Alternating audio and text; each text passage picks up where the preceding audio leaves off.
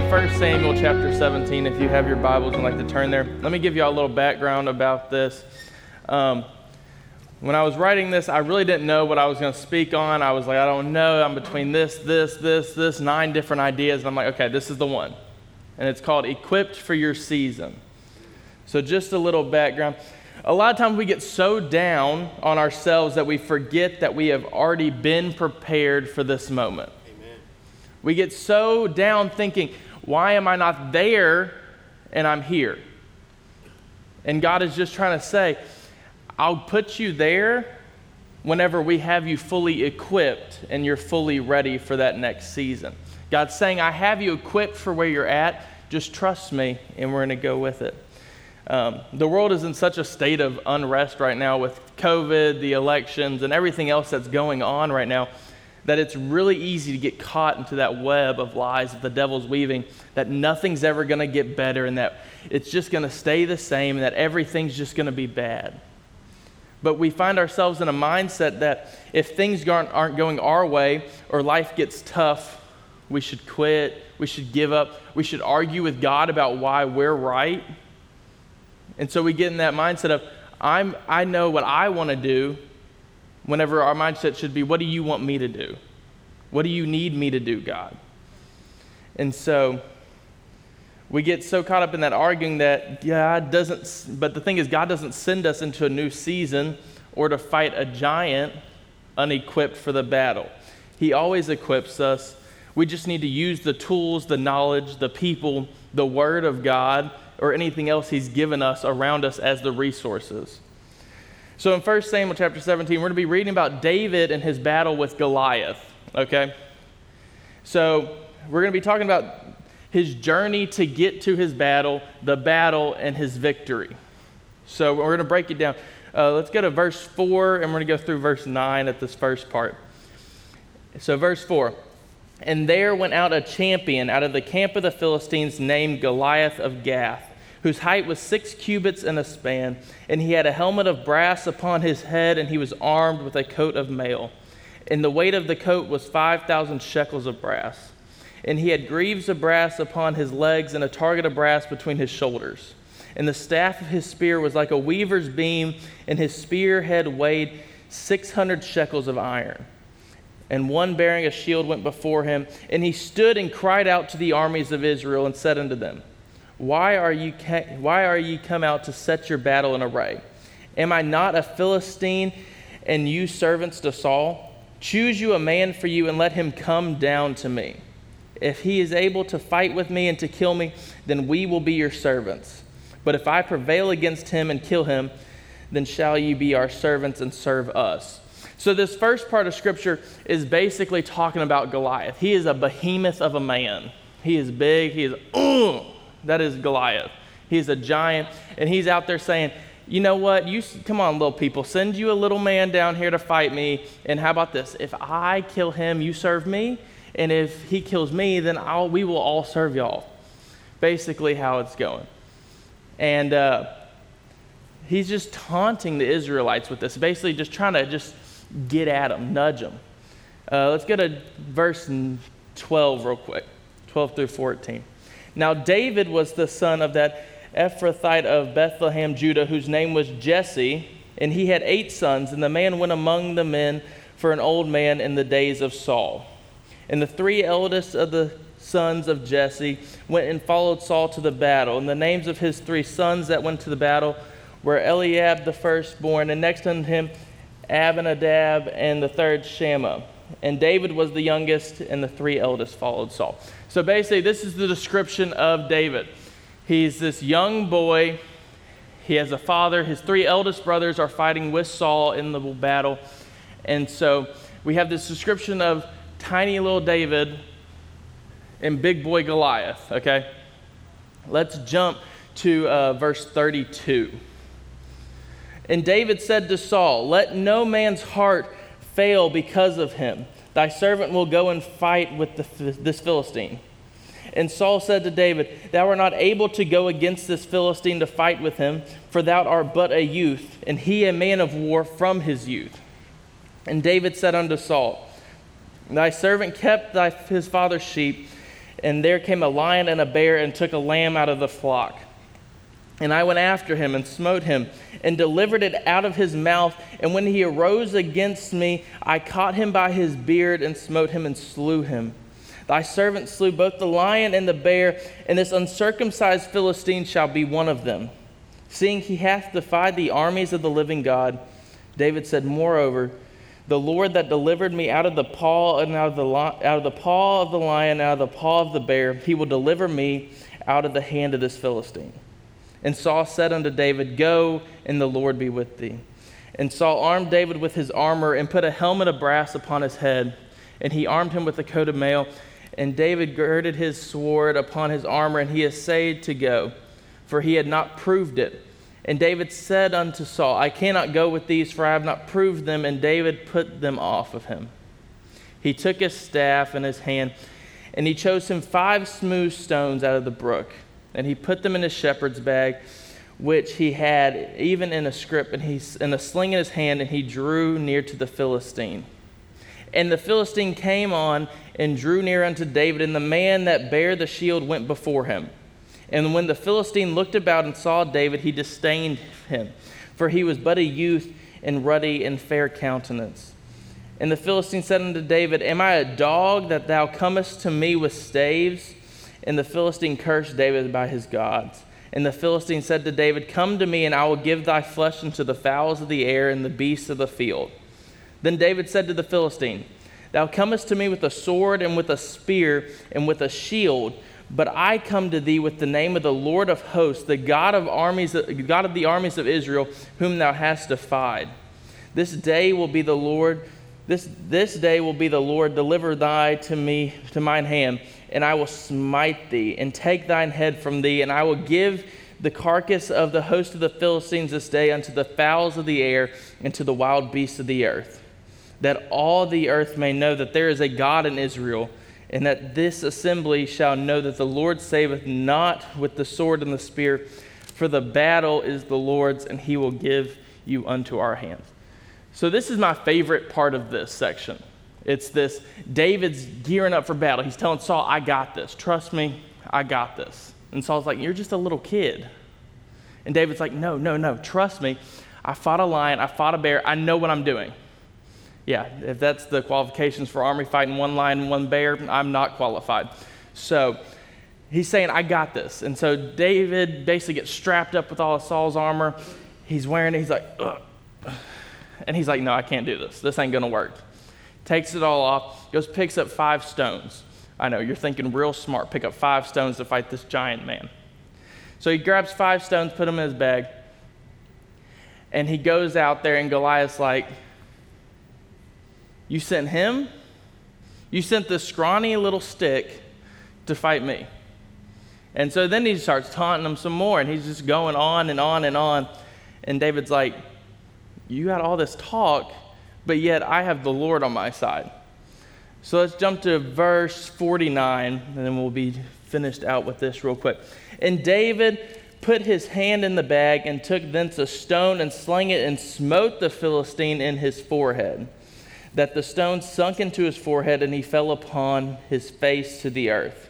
So David prevailed over the Philistine with a sling and with a stone and smote the Philistine and slew him, but there was no sword in the hand of David. Therefore, David ran, stood upon the Philistine, took his sword, and drew it out of the sheath, therefore, and slew him, and cut off his head therewith. And when the Philistines saw their champion was dead, they fled. This is like the ultimate underdog story. You got David with a rock and a slingshot just right in the forehead. And he just takes out Goliath. Then he goes over there, he's like, I ain't got no sword. So he takes Goliath's sword and he goes, uh, no head. So David wins this battle that what seemed to be unwinnable. All the Israelites saw it as unwinnable when they sent him out there. They were thinking, all right, well, we're going to be servants today. Everything is about to change.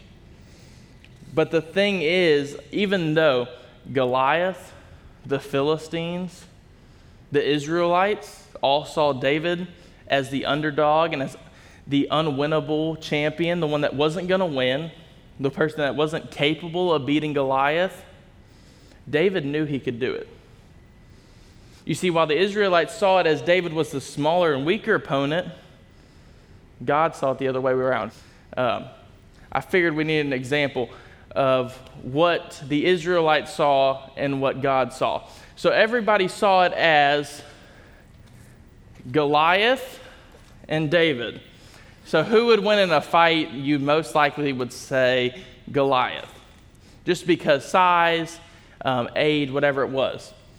But in all actuality, if you look at it, it didn't matter how the Israelites saw it, how Goliath saw it, how anybody else saw it. How God saw it was Goliath and David.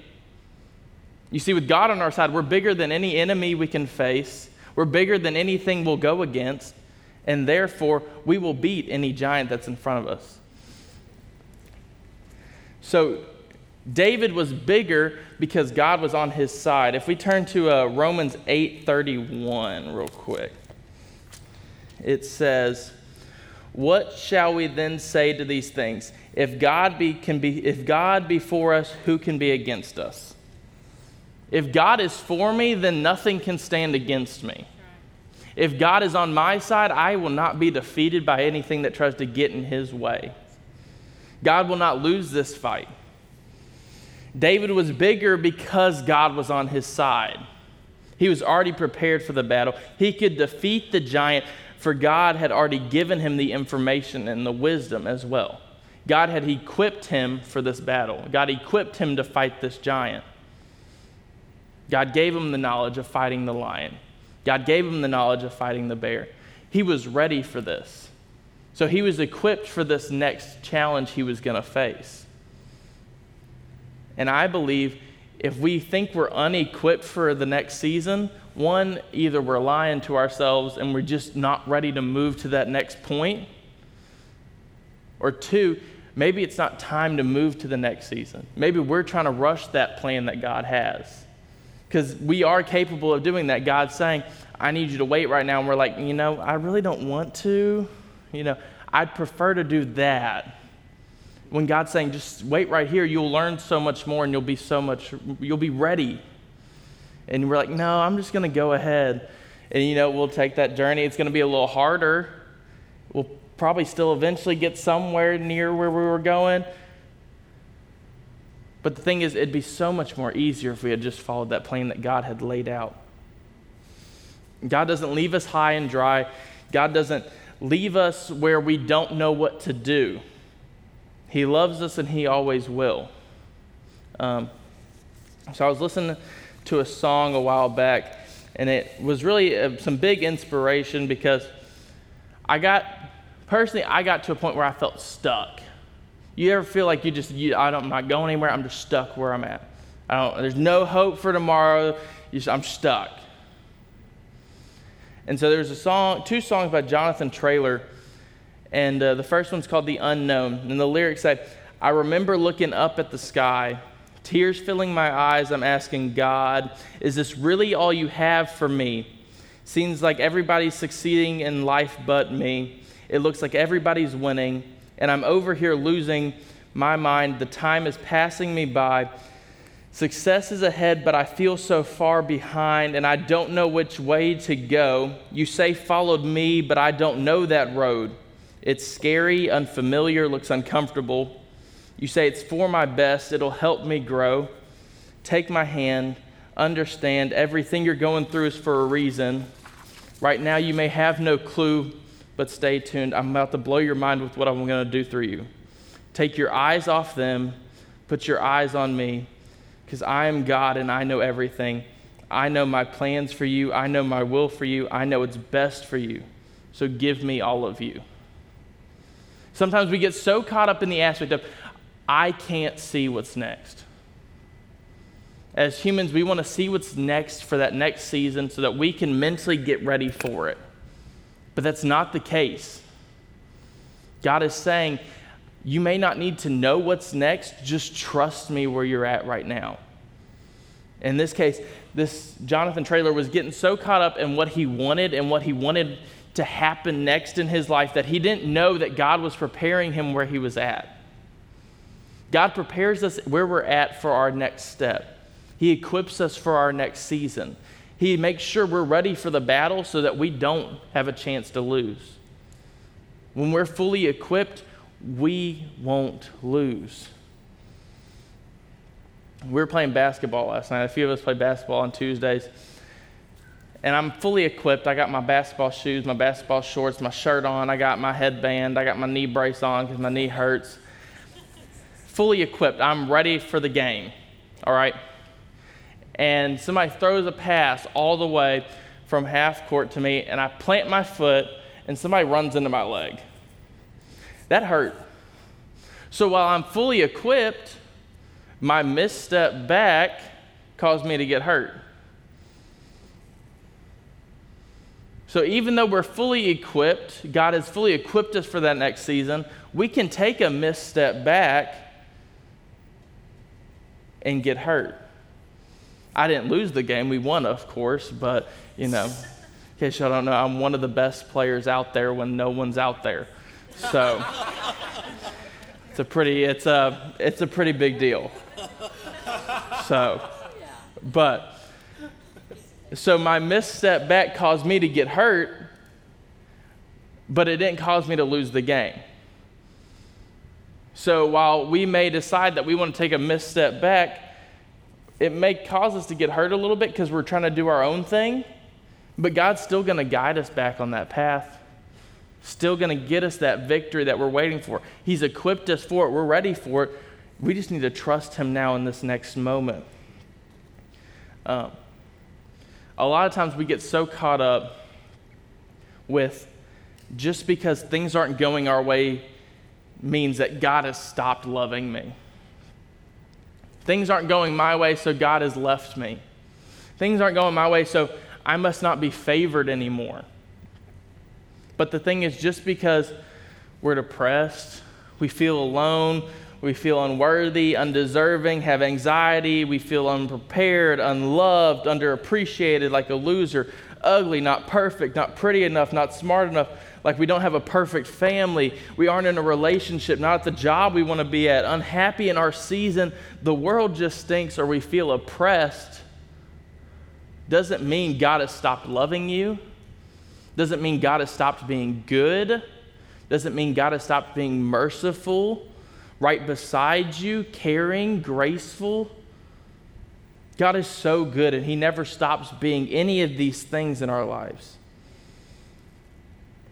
But the problem is, we know that's true. We know that everything I just said is true. God doesn't stop. But sometimes we forget it. Sometimes we get so caught up in the world that we forget everything that we know.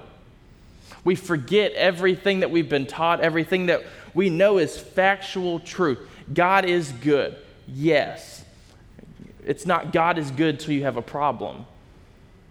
God is good all the time, all the time. God is good, you know. Um, God is good. So if we start to let these things get set into our mind, we just have to know that they're not true. They're lies the devil's trying to plant in our head to pull us off of the path that he has set in front of us.